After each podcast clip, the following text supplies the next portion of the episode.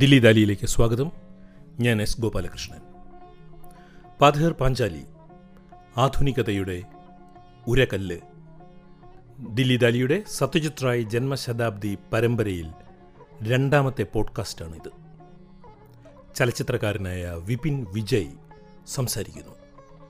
സത്യജിത് റായിയുടെ ആദ്യ സർഗസൃഷ്ടി തന്നെ എങ്ങനെ ചലച്ചിത്രത്തിൻ്റെ ഈ കാവ്യസാധ്യതയിലേക്ക് ഉയർന്നു, പഥേർ പാഞ്ചാലിയുടെ പ്രശസ്തിയുടെ ആദ്യ കാലങ്ങളും അതിലേക്കുള്ള വഴികളും ബിപിൻ വിജയ് അന്വേഷിക്കുന്നു.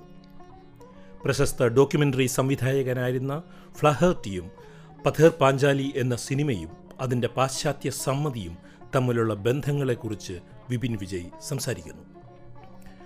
ബംഗാളിൻ്റെ നഗരയിടങ്ങളും ഗ്രാമയിടങ്ങളും റേയിൽ എങ്ങനെ പ്രവർത്തിച്ചു, എന്തായിരുന്നു അദ്ദേഹത്തിൻ്റെ രാഷ്ട്രസങ്കല്പവും പൗരബോധവും, റേയുടെ കഥാപാത്രങ്ങളുടെ ആന്തരിക ലോകങ്ങൾ എങ്ങനെ റേയുടെ പൗരബോധത്തോട് സംവദിച്ചിരുന്നു, ബംഗാളിലെ മധ്യവർഗത്തിൻ്റെ ആവിർഭാവം റേയിൽ എങ്ങനെ പ്രവർത്തിച്ചു, ബംഗാളിലെ ഗ്രാമീണ സമ്പദ്ഘടനയും നഗര സമ്പദ്ഘടനയും തമ്മിലുള്ള സംഘർഷം സത്യജിത് റേ സിനിമകൾ എങ്ങനെ സ്വാംശീകരിച്ചു, നഗരജീവിയുടെ അന്യവൽക്കരണം, ഫ്യൂഡൽ ഭൂതാവിഷ്ടരുടെ കഥനങ്ങൾ, ഒരു 100 കൊല്ലത്തെ ആധുനിക ബംഗാളി ജീവിതത്തോടുള്ള ഒരു സംവിധായകൻ്റെ പ്രതികരണം എങ്ങനെയായിരുന്നു, മോഡേണിറ്റിയും മോഡേണിസവും റേയിൽ എങ്ങനെ പ്രവർത്തിച്ചു.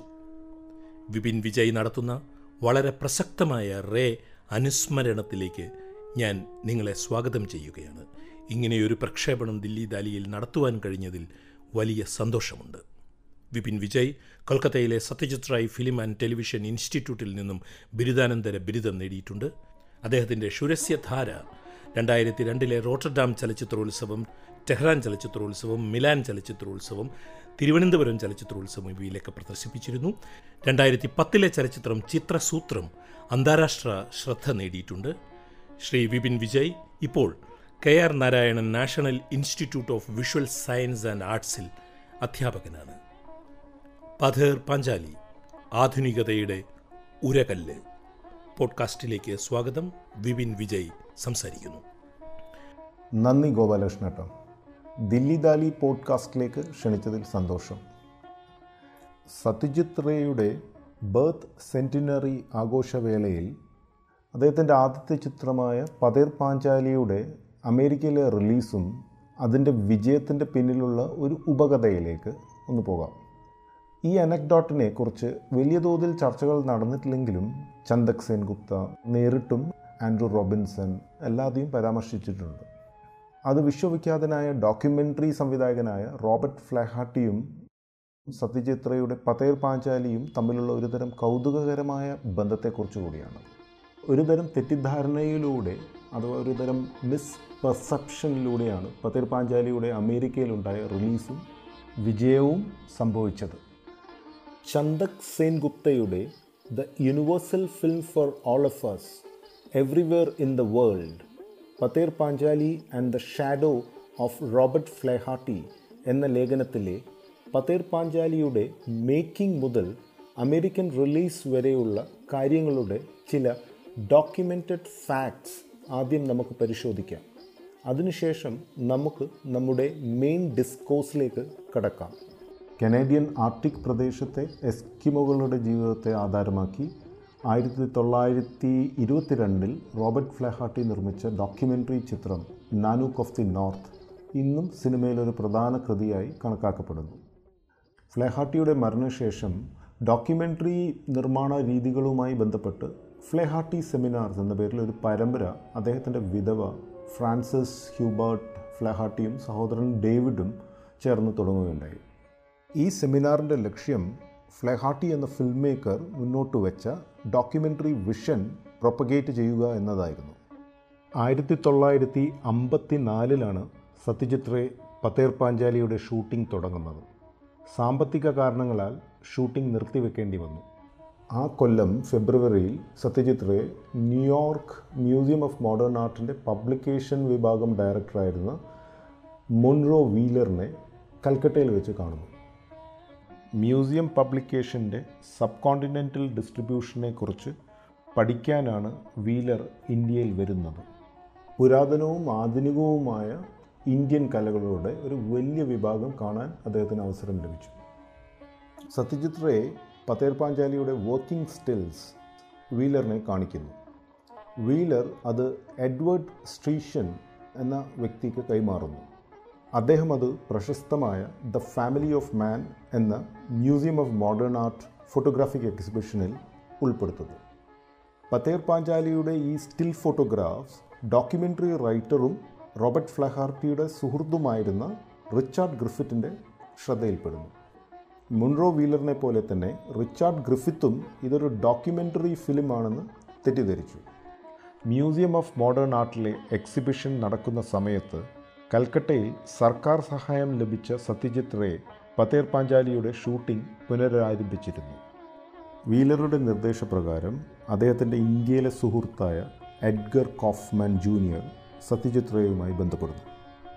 ഈ കാലയളവിൽ പതേർ പാഞ്ചാലിയുടെ പ്രിൻസിപ്പൽ ഫോട്ടോഗ്രാഫി തീർന്നിരുന്നു. സിനിമയിൽ ആകൃഷ്ടനായ കോഫ്മാൻ അദ്ദേഹത്തിൻ്റെ റിപ്പോർട്ട് അയക്കുന്നു. അതിലിങ്ങനെ വ്യക്തമാക്കുന്നു: in the film most of the sound will be directly from nature as are the settings and actors. ഈ ചിത്രം ഒരു ഡോക്യുമെൻ്ററി ആണെന്നും ഒരു ഫ്ലെഹാർട്ടിസ്ക് ജോൺറ ആണെന്നുമുള്ള ധാരണ തുടർന്ന Wheeler the story of Apu and ദുർഗയുടെ ഒരു പ്രിൻ്റ് വാങ്ങിക്കുകയും മ്യൂസിയം ഓഫ് മോഡേൺ ആർട്ടിൽ പ്രദർശിപ്പിക്കുകയും ചെയ്തു. മ്യൂസിയം ഓഫ് മോഡേൺ ആർട്ടിലെ പ്രദർശനത്തിന് ശേഷം the story of Apu and Durga എന്ന പേര് ഈ സിനിമയ്ക്ക് ഉപയോഗിച്ചിട്ടില്ല എന്നുകൂടി ഈ അവസരത്തിൽ നമ്മൾ ഓർക്കേണ്ടതാണ്. മ്യൂസിയം പ്രദർശനം വൻ വിജയമായി മാറി. റിച്ചാർഡ് ഗ്രിഫിത്ത് അമേരിക്കൻ ഡിസ്ട്രിബ്യൂട്ടർമാരെ സിനിമ കാണാൻ ക്ഷണിക്കുന്നു. എന്നാൽ ആരും സിനിമ വിതരണം ചെയ്യാൻ മുന്നോട്ട് വന്നില്ല. പക്ഷേ നിരൂപകർ സിനിമയെക്കുറിച്ച് പത്രങ്ങളിൽ എഴുതാൻ തുടങ്ങി. മിക്ക നിരൂപകരും ഈ ചിത്രം ഫ്ലെഹാർട്ടിയുടെയും നാനൂക്കിൻ്റെയും സൂചനയാണെന്ന് കണ്ടെത്തി. വീണ്ടും ഒരു ഡോക്യുമെൻ്ററി ചിത്രമായി മാത്രമാണ് അവർ പതേർ പാഞ്ചാലിയെ കണ്ടത്. ഫ്ലെഹാർട്ടിയുടെ ഭാര്യ ഫ്രാൻസിസ് ഫ്ലെഹാർട്ടി ഒരു സ്വകാര്യ പ്രദർശനത്തിൽ സിനിമ കാണാൻ ഇടയാവുന്നു. അവർ 1957 ഫ്ലെഹാർട്ടി സെമിനാറിൽ പതേർ പാഞ്ചാലി പ്രദർശിപ്പിക്കുന്നു. പിന്നീട് 1958 സെമിനാറിൽ പങ്കെടുക്കാനായി റേയെ ക്ഷണിച്ചുകൊണ്ട് അവർ ഇങ്ങനെ പറയുകയുണ്ടായി: you are the one film maker since the foundation was founded to whose film we can turn and say this is it. This is the universal film for all of us everywhere in the world. This is the poetry of which the film medium is capable. You can understand how much we want you here, or rather how much we need you. മുൺറോ വീലറുടെയും Richard ഗ്രിഫിത്തിൻ്റെയും സഹായത്തോടെ Satyajit Ray 1958 America സന്ദർശിക്കുന്നു. റേക്ക് 3 ലക്ഷ്യങ്ങളായിരുന്നു പ്രധാനമായും ഉണ്ടായിരുന്നത്: Flaherty സെമിനാറിൽ പങ്കെടുക്കുക, സിനിമയുടെ ന്യൂയോർക്ക് റിലീസിന് പങ്കെടുക്കുക, കൂടാതെ ഹോളിവുഡ് സന്ദർശിക്കുക എന്നിങ്ങനെ. അമേരിക്കയിൽ റേയുടെ ആദ്യകാല പ്രശസ്തി രൂപപ്പെടുത്തിയത് ഫ്ലെഹാർട്ടി സർക്കിളാണ്. ഫ്ലെഹാർട്ടിയുടെ അനുയായികൾ ഈ ചിത്രം ഗ്രാമീണ ഇന്ത്യയിലെ യഥാർത്ഥ ജീവിതത്തിൻ്റെ ഫ്ലെഹാർട്ടിസ്ക് ക്രോണിക്കിളാണെന്ന് വിശ്വസിച്ചു. ഈ വിശ്വാസം US-ൽ പതേർ പാഞ്ചാലിയുടെ റിലീസിന് സഹായിച്ചു. പതേർ പാഞ്ചാലി US-ൽ വലിയ വിജയമായി. നമ്മൾ ഇതുവരെ സംസാരിച്ചത് വസ്തുതകളെക്കുറിച്ചാണ്. ഇനി നമുക്ക് പതേർ പാഞ്ചാലിയുമായുള്ള ഫ്ലെഹാർട്ടി കണക്ഷൻ നോക്കാം. നാനൂക്ക് ഓഫ് ദ നോർത്തിൽ വലിയ നെറേറ്റീവ് കൺസ്ട്രക്ഷൻസ് ഉണ്ടെന്ന് നമുക്കറിയാം. എസ്പെഷ്യലി എസ്കിമോകൾ വാൽറസിനെ വേട്ടയാടുന്നത്. Flaherty Nanook of the north shoot ചെയ്യുന്ന സമയത്ത് അവർ വാൽറസിനെ വേട്ടയാടുന്നത് നിർത്തിയിരുന്നു. ആർട്ടിക് സർഫിൽ നിന്ന് ഹാർപൂൺ വാൽറസിനെ പുറത്തെടുക്കാൻ അവർ പാടുപെട്ടു. ഫ്ലെഹാർട്ടിയോട് തൻ്റെ റൈഫിൾ ഉപയോഗിച്ച് വെടിവെക്കാൻ അവർ അപേക്ഷിച്ചു. ഫ്ലെഹാർട്ടി അത് കേൾക്കുന്നില്ലെന്ന് നടിക്കുകയും ചിത്രീകരണം തുടരുകയും ചെയ്തു. ഇത്തരം കൺസ്ട്രക്ഷൻസ് ചെയ്യുമ്പോൾ ഫ്ലെഹാർട്ടി താൻ ഉദ്ദേശിക്കുന്ന ഒരു ഷോട്ട് അതിൻ്റെ പെർഫെക്ഷനിൽ എത്തുന്നത് വരെ എസ്ക്യുമോകളെ കൊണ്ട് അവരുടെ പ്രവൃത്തി തുടരാൻ ആവശ്യപ്പെടുമായിരുന്നു. ഒരു ആന്ത്രപ്പോളജിക്കൽ പോയിൻ്റ് ഓഫ് വ്യൂവിൽ നിന്നുകൊണ്ട് ഇത് വിമർശിക്കപ്പെട്ടിട്ടുണ്ട്. ഡോക്യുമെൻ്ററി റിയലിസ്റ്റ് ട്രഡീഷനിൽ നാനൂക്ക് ഓഫ് ദി നോർത്ത് വ്യാജമായ ഒന്നാണെന്ന് നമുക്ക് വേണമെങ്കിൽ പറയാം. ഫ്ലെഹാർട്ടിയുടെ നാനൂക്ക് എന്ന വർക്ക് കണ്ട് എസ്കിമോ ആളുകൾ പോലും നാനൂക്കിൻ്റെ ആഖ്യാന രീതികളെക്കുറിച്ചും സമയത്തെക്കുറിച്ചും വിമർശിച്ചിരുന്നു. ഫ്ലെഹാർട്ടി നോബിൾ സാവേജ് എന്ന ആശയം മുന്നോട്ട് വെക്കാനാണ് ശ്രമിച്ചത്. എന്താണ് നോബിൾ സാവേജ് എന്ന ആശയം? സിവിലൈസേഷന് പുറത്ത് മനുഷ്യർ അടിസ്ഥാനപരമായി നല്ലവരാണ്. സിവിലൈസേഷനാണ് അവരെ മോശമായ രീതിയിൽ പ്രവർത്തിക്കാൻ പ്രേരിപ്പിക്കുന്നത്.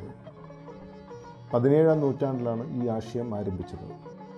ഇതാദ്യമായി പ്രകടിപ്പിച്ചവരിൽ ഒരാളാണ് തത്വചിന്തകനായ ഷാഫ്റ്റ്സ്ബറി. 18-ാം നൂറ്റാണ്ടിലെ എൻലൈറ്റൻമെൻറ്റ് ഫിലോസഫറായ റൂസോ ആണ് നോബിൾ സാവേജിൻ്റെ മോഡേൺ മിത്ത് മുന്നോട്ട് വയ്ക്കുന്നത്. റൂസോ വിശ്വസിച്ചിരുന്നത് ആദിമ മനുഷ്യൻ പാപം, മോഹം, ശരിതെറ്റ് എന്നീ സങ്കല്പങ്ങളിൽ നിന്ന് മുക്തനാണ്. സാവേജസ് എന്ന് കരുതുന്നവർ ഹീനരല്ല, മറിച്ച് കുലീനരാണ്. ദൈവ നോബിൾ. സിവിലൈസേഷൻ്റെ ഉയർന്ന തട്ടിൽ നിന്നും വരുന്ന ആളായിരുന്നു റോബർട്ട് ഫ്ലെഹാർട്ടി. അതൊരു കറപ്റ്റ് സിവിലൈസേഷനാണ്. അദ്ദേഹത്തിന് ടെക്നോളജിക്കൽ സുപ്രീമസി കൂടിയുണ്ടായിരുന്നു. ഈ കറപ്ഷനെ മറികടക്കാൻ നമ്മൾ സാവേജറിയിലേക്ക് അടുക്കേണ്ടതുണ്ട്. ആ സാവേജറിക്ക് കുലീനതയുണ്ട്. അതാണ് ഈ ആശയം, നോബിൾ സാവേജ്. പിന്നീട് ഫ്ലെഹാർട്ടി പ്രസിദ്ധീകരിക്കാത്ത തൻ്റെ ഓർമ്മക്കുറിപ്പിൽ ഇങ്ങനെ എഴുതി: "What I want to show is the former majesty and character of these people, while it is still possible, before the white man has destroyed not only their character, but the people as well." ഉപേക്ഷിക്കപ്പെട്ട പാരമ്പര്യങ്ങളെ പുനഃസൃഷ്ടിക്കാനാണ് നാനൂക്കിലൂടെയും മറ്റു ഡോക്യുമെൻ്ററികളിലൂടെയും Flaherty ശ്രമിച്ചത്. ഇനി ഈ framework Pather പാഞ്ചാലിയിലേക്ക് മാറ്റുമ്പോൾ നമുക്ക് കാണാൻ കഴിയുന്നത് പതേർ പാഞ്ചാലി കുറച്ചുകൂടി സങ്കീർണമായ ഒരു സൃഷ്ടിയായിട്ടാണ്. സിവിലൈസേഷൻ്റെ സെൻറ്ററിൽ നിന്ന് മാനവികതയുടെ പല അംശങ്ങളിലേക്ക് ഫ്ലെഹാർട്ടി നമ്മളെ കൊണ്ടുവന്നു. ഒരർത്ഥത്തിൽ സത്യജിത് റേ ചെയ്തതും ഇത് തന്നെയാണ്. സത്യജിത് റേ സഞ്ചരിക്കുന്നത് 1950-കളിലെ ഹൈ അർബാനിറ്റിയിൽ നിന്നും 19-ാം നൂറ്റാണ്ടിലെ 2-ാം പകുതിയിൽ രൂപപ്പെട്ട അർബൻ സബ്ജക്റ്റിവിറ്റിയിലേക്കാണ്. ഇനി സത്യജിത് റേ സൃഷ്ടിച്ച സിനിമാറ്റിക് സ്പേസും ഫ്ലെഹാർട്ടി സൃഷ്ടിച്ച സിനിമാറ്റിക് സ്പേസും നോക്കുമ്പോൾ കാണുന്നത്, ഫ്ലെഹാർട്ടി തൻ്റെ കഥാപാത്രങ്ങളുടെ ഇടത്തിൽ അവരോടൊപ്പം വസിക്കാൻ ആഗ്രഹിച്ച ആളായിരുന്നു. റേ പൂർണ്ണമായും വിഭൂതിഭൂഷൻ്റെ നോവലിനെ അധികരിച്ചാണ് സിനിമ ചെയ്തത്. ഗ്രാമങ്ങളിലെ ജീവിതം അദ്ദേഹത്തിന് അപരിചിതമായിരുന്നു. നോവലാണ് സിനിമ നിർമ്മിക്കാനുള്ള പ്രചോദനം. എന്നാൽ സിനിമ നോവലിൽ നിന്ന് വ്യത്യസ്തമാണ്. ഒരു മുൻധാരണയുടെ പുറത്തല്ല നോവൽ സത്യജിത് റേ തിരഞ്ഞെടുക്കുന്നത്, മറിച്ചാണ്. റേക്ക് നോവൽ കിട്ടുന്നു. നോവലിൽ ചിത്രീകരിച്ച ജീവിതത്തിലും ഇമേജറികളിലും സത്യജിത് റേ ആകൃഷ്ടനാകുന്നു. നമുക്കിതിനെ വിഭൂതിഭൂഷൻ്റെ ലിറ്റററി മിസൻ സീൻ എന്ന് വിളിക്കാം.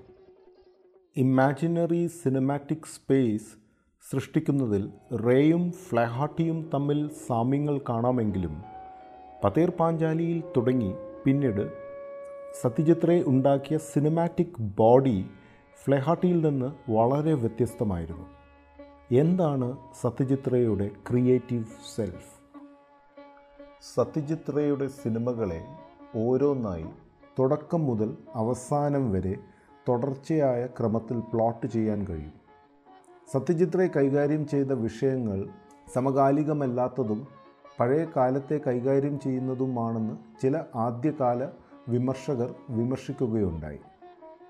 "യു ആർ പ്ലേയിങ് സേഫ്" എന്ന് സത്യജിത് റേയോട് പറയുന്ന വിമർശകർ കാരണമായി പറഞ്ഞത് റേ രാഷ്ട്രീയ പ്രതിസന്ധിയും മറ്റു പ്രതിസന്ധികളും തൻ്റെ കൃതികൾക്കുള്ളിൽ കൈകാര്യം ചെയ്തില്ല എന്നായിരുന്നു. സത്യജിത് റേയെക്കുറിച്ചുള്ള ആ വിമർശനവും എനിക്ക് വളരെ പരിമിതമായ വിമർശനമായാണ് തോന്നുന്നത്.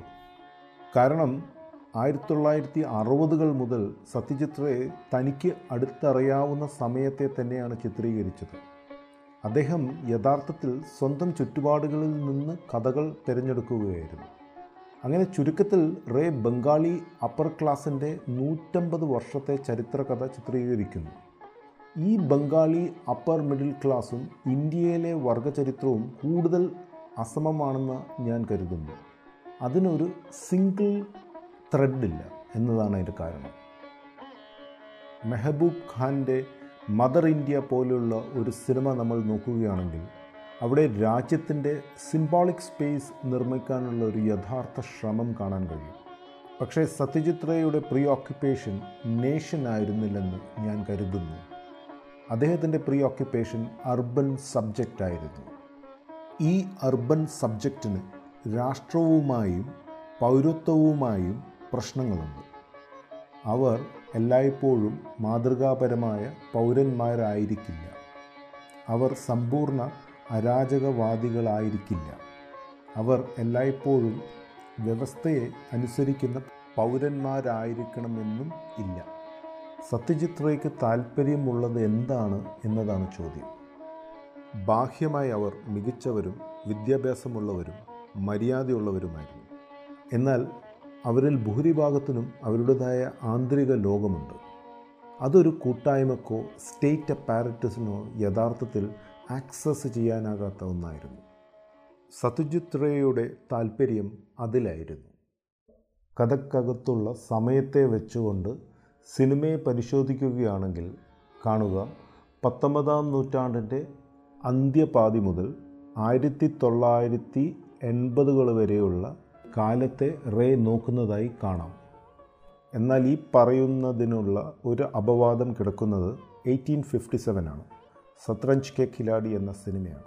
മൊത്തം സിനിമകളെ എടുക്കുകയാണെങ്കിൽ ഒരു സിനിമ മറ്റൊന്നിനോട് സംസാരിക്കുന്നു, ഒരു കഥാപാത്രം മറ്റൊരു കഥാപാത്രത്തിനോട് സംസാരിക്കുന്നു എന്ന ഒരു ആശയം വളർന്നു വരുന്നത് കാണാം.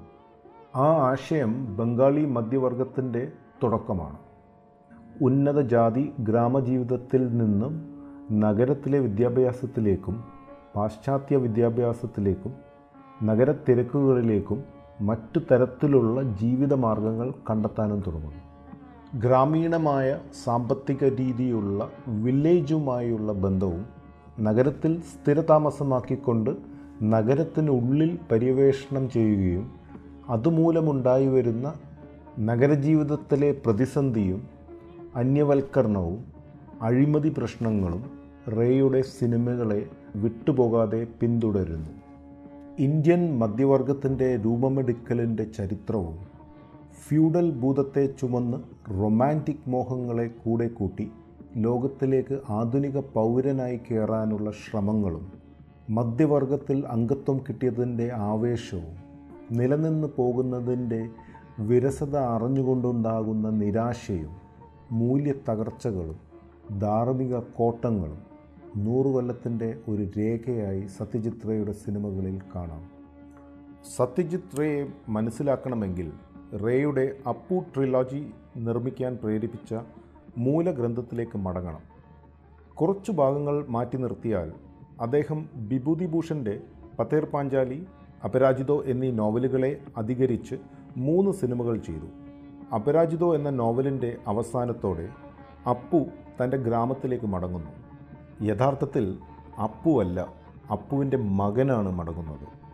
അപരാജിതോ നോവലിൻ്റെ അവസാന ഭാഗങ്ങൾ അപ്പുവിൻ്റെ മകനെക്കുറിച്ചാണ്.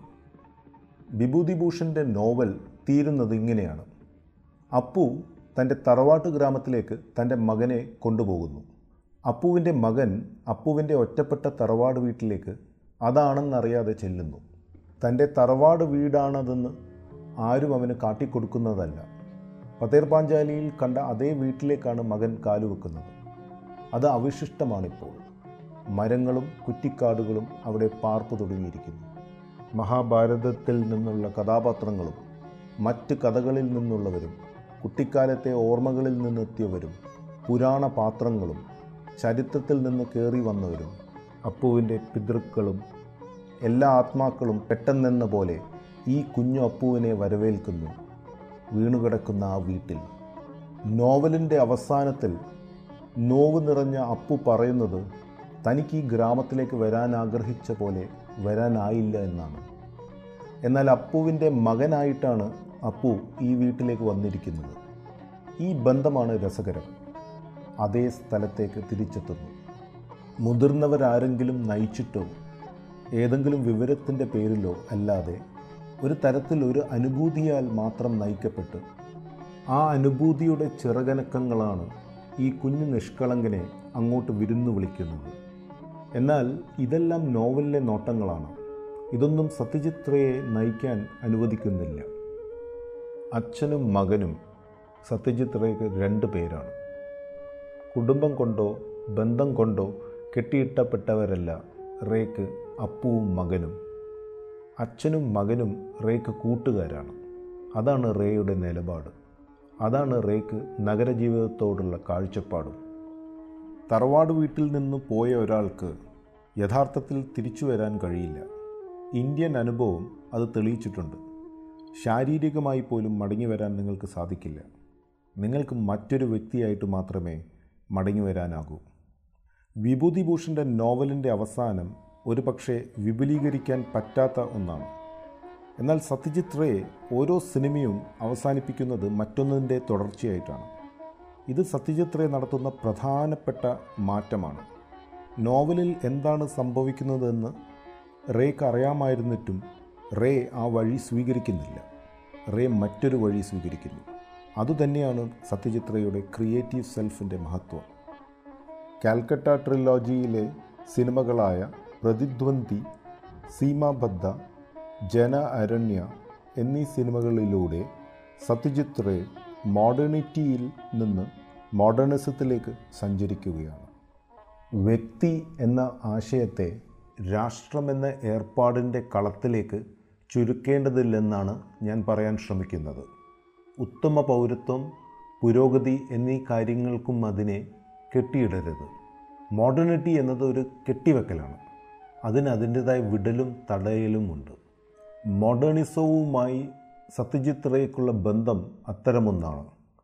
ഇത് കുറച്ചുകൂടി വേർപിരിച്ച് കാണേണ്ടതാണ്, മോഡേണിറ്റിയും മോഡേണിസവും. മോഡേണിറ്റിയുടെ കെട്ടിയേൽപ്പിക്കലിനെ വിമർശിക്കുന്നതാണ് മോഡേണിസം.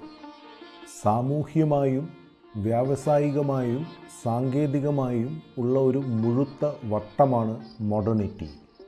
എന്നാൽ വ്യക്തിപരമായ ശ്രമങ്ങളിലൂടെ മോഡേണിറ്റിയെ വിമർശിക്കുന്ന വ്യക്തമായ പരിശ്രമമാണ് modernism. Modernism is not a project. Modernism is always a critique to the grand project of modernity. അതിനാൽ ഒരു പരിധിവരെ സത്യജിത് റേയുടെ കഥാപാത്രങ്ങളും ചിട്ടവട്ടങ്ങളും മോഡേണിറ്റി മുതൽ മോഡേണിസം വരെ പരന്നിരിക്കുന്നതായി കാണാം. സത്യജിത് റേയുടെ സിനിമാ രീതി ഒരു രാജവീതിയാണ്. നിരവധി പാതകളുണ്ട് അതിലേക്ക്. അദ്ദേഹത്തിൻ്റെ കഥാപാത്രങ്ങൾ മോഡേണിറ്റിയുടെ മക്കളായിരിക്കാം, എന്നാലും അവരെ അതിൻ്റെ മാത്രം സന്തതികളാണെന്ന് തള്ളി മാറ്റരുത്. സത്യജിത് റേയുടെ രീതിയുടെ വേറിട്ട വശം ഇതാണെന്നാണ് എനിക്ക് തോന്നുന്നത്. സത്യജിത് റേയുടെ ബർത്ത് സെൻറ്റിനറി ആഘോഷവേളയിൽ അദ്ദേഹത്തിൻ്റെ സിനിമാറ്റിക് ബോഡി റീഡിസ്കവർ ചെയ്യുക എന്നത് തന്നെയായിരിക്കണം നമ്മുടെ കടമ. നന്ദി. പഥേർ പഞ്ചാലി, ആധുനികതയുടെ ഉരകല്ല്. ദില്ലി ദാലിയുടെ സത്യജിത് റായ് ജന്മശതാബ്ദി പരമ്പരയിൽ 2ാമത്തെ പോഡ്കാസ്റ്റാണ് നിങ്ങൾ കേട്ടത്. സംസാരിച്ചത് വിപിൻ വിജയ്. ദില്ലി ദാലിയുടെ ഈ ലക്കം ഇവിടെ അവസാനിക്കുന്നു. കേട്ട എല്ലാ സുമനസ്സുകൾക്കും നന്ദി. സ്നേഹപൂർവം, എസ്. ഗോപാലകൃഷ്ണൻ.